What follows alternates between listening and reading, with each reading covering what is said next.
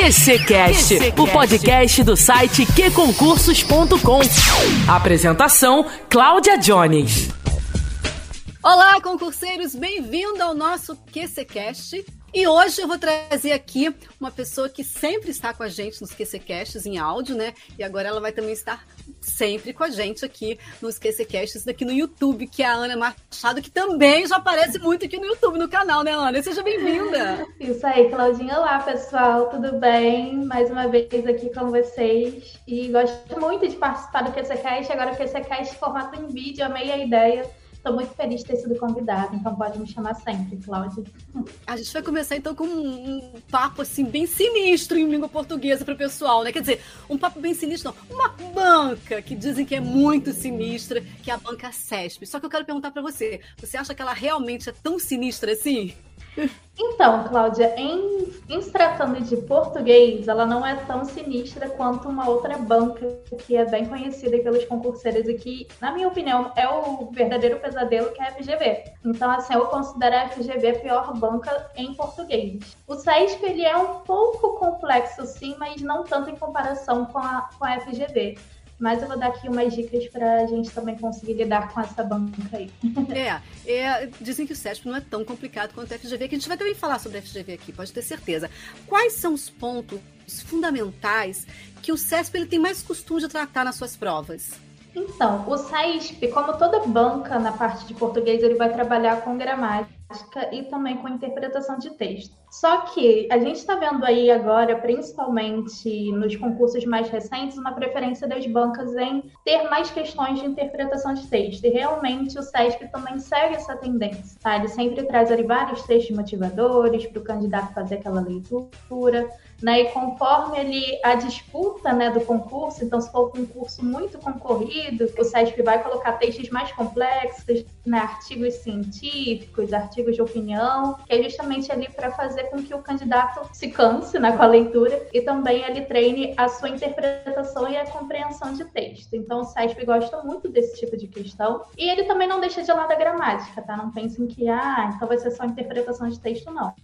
O SESP também trabalha com gramática, ele gosta muito de trabalhar com a questão gramatical em questões de reescrita. Então, ele vai pegar um determinado trecho do texto, vai fazer uma nova redação e vai perguntar ao candidato se ali manteve a correção gramatical, manteve coerência, manteve coesão. Então, assim, é muito importante que o candidato esteja atento às regras gramaticais e também esteja aí é, atualizado na sua interpretação de mundo, a sua interpretação de texto. Essa coisa da reescritura de textos é assim, sinistro mesmo. Realmente é pesado. Tem algum pulo do gato, assim, para o pessoal, de repente, ah, olhar. Porque vem tudo quase igual, né, Ana? Poxa. Sim. Às vezes só muda uma palavra, mas aí é que tá a pegadinha do SESP, né? Que hoje é Sebrasp, né? Mudou a nomenclatura. Mas é aí que tá a pegadinha. Ele muda ali uma palavra que às vezes pode ser sim um sinônimo, às vezes não. Pode ser uma palavra completamente diferente da palavra com sentido original, né? Então, por isso é importante até para português. A gente fala muito em redação, né? Ah, tem que ler, tem que praticar a leitura em português também é muito importante, justamente por causa aí da compreensão de texto, você ter mais vocabulário, conseguir identificar sinônimos, antônimos, enfim, todas essas questões semânticas da nossa língua. Você acha que ele numera as linhas? Numera, só que não sempre. Tem ah. algumas provas que eu já notei que o SESC está parando de numerar, né? Então ele deve ter notado aí, o Sebrasp, que essas, essa numeração ajuda bastante o candidato, né? Que ele até aponta no enunciado, ó, na linha 20, trecho tal. E às vezes não, né? Então, às vezes, o texto também não está numerado. Ele gosta de trabalhar com charges também ou não? Menos. Temos algumas questões, algumas provas que trabalhou, mas bem menos do que, por exemplo, a FGV. A FGV gosta bastante de trabalhar com charges, tirinhas. O SESC não, ele gosta mais de textos verbais. Bom, então você já disse que ele gosta de textos longos, Sebrasp, né? Deixar para deixar o candidato bem cansado mesmo, né? Então, o candidato tem que ler todo aquele texto? Bom, dependendo da questão, tudo depende da questão. Por isso que eu e outros professores, a gente sempre indica, vai primeiro no enunciado, dá uma lida lá no enunciado, vê o que ele está pedindo e aí sim volta ao texto. Tem enunciados que sim, será preciso você ler o texto inteiro, porque ele pede uma interpretação geral do texto, o posicionamento do autor. Então, assim, o posicionamento do autor às vezes já vem na introdução, às vezes não. É preciso ler o texto inteiro para saber a tese desse autor, né? E outras vezes em outras situações, sim, você pode voltar a um determinado trecho. Por exemplo, questões gramaticais de reescrita né? Você volta lá o trecho sinalizado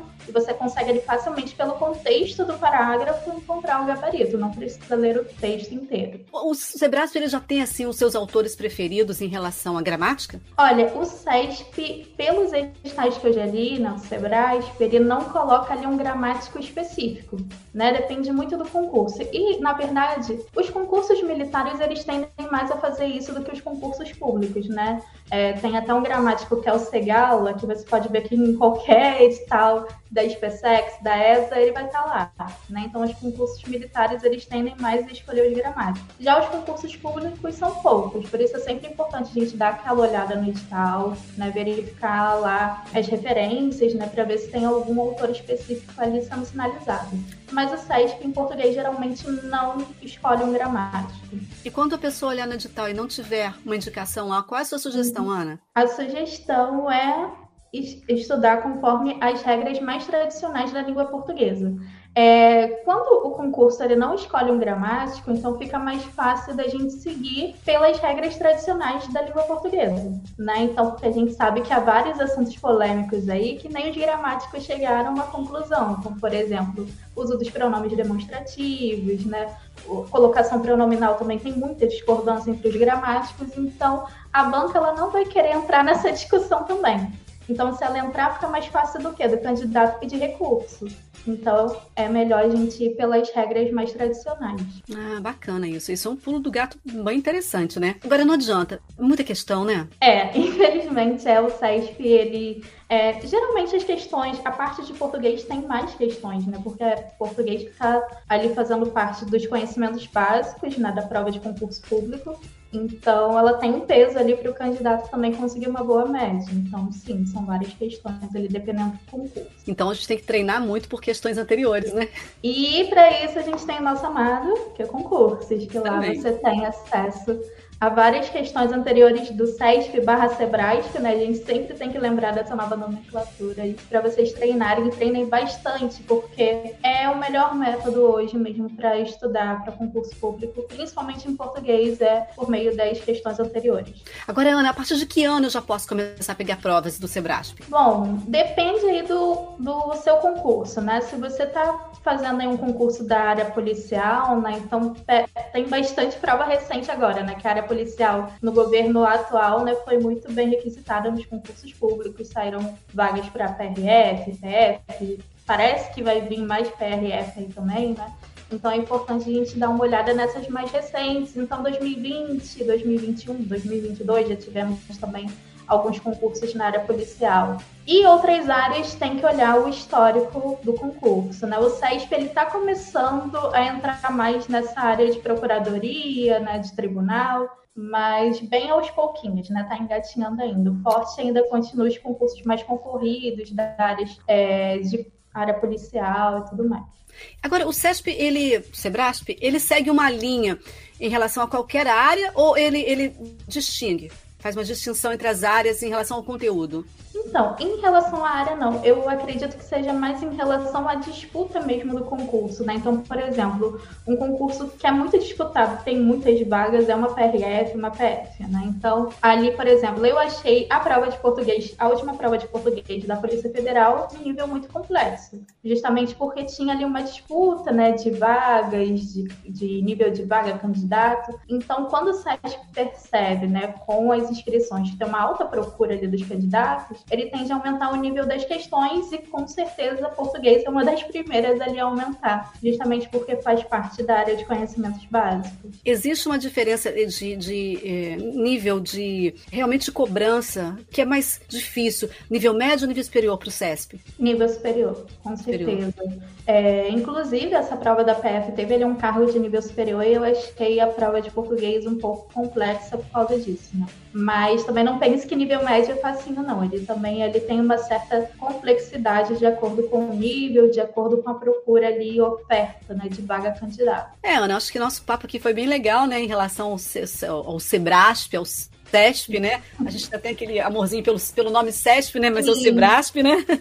Sim. Mas eu queria que você falasse um pouquinho, assim, aproveitando esse gancho que você está aqui com a gente, já que você é professora uhum. de redação, fala um pouquinho sobre a redação do Sebrasp, uhum. como é que ela cobra para nível médio primeiro? Então, a redação do CESP, ela tende a ser bem parecida para nível médio e nível superior. O que vai mudar é que cargos de nível superior talvez não seja a redação dissertativa Pode ser questão discursiva, pode ser um estudo de caso, que o SESP também trabalha. Né? Então, a redação do SESP ela é bem peculiar, porque não é uma redação que deixa você livre que nem outras bancas, né? Coloca ali a frase temática e você é livre para escolher seus argumentos. Não. O SESP ele vai colocar uma frase temática e vai colocar tópicos de discussão. Então, você é obrigado, em cada parágrafo, argumentar aquele tópico de discussão que está sendo colocado ali na proposta. Então você fica muito preso ao que o SESP pede. Então, é por isso ter muita atenção ali na leitura dos tópicos, inter interpretar corretamente cada um deles para argumentar da maneira que o SESP está pedindo.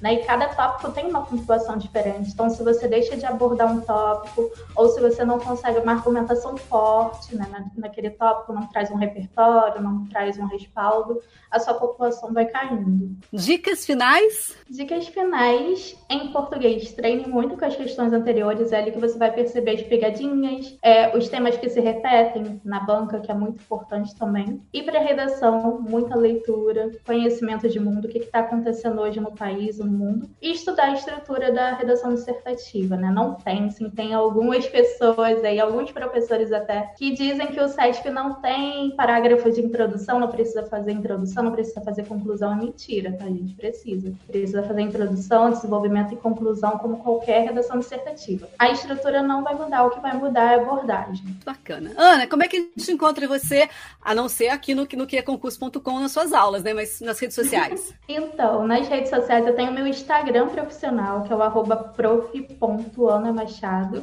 Prof é um F mudo, tá? Não tem E, arroba prof.anamachado. Então pode mandar mensagem lá. Se quiser também correção de redação, avaliação de edital, eu tô por lá.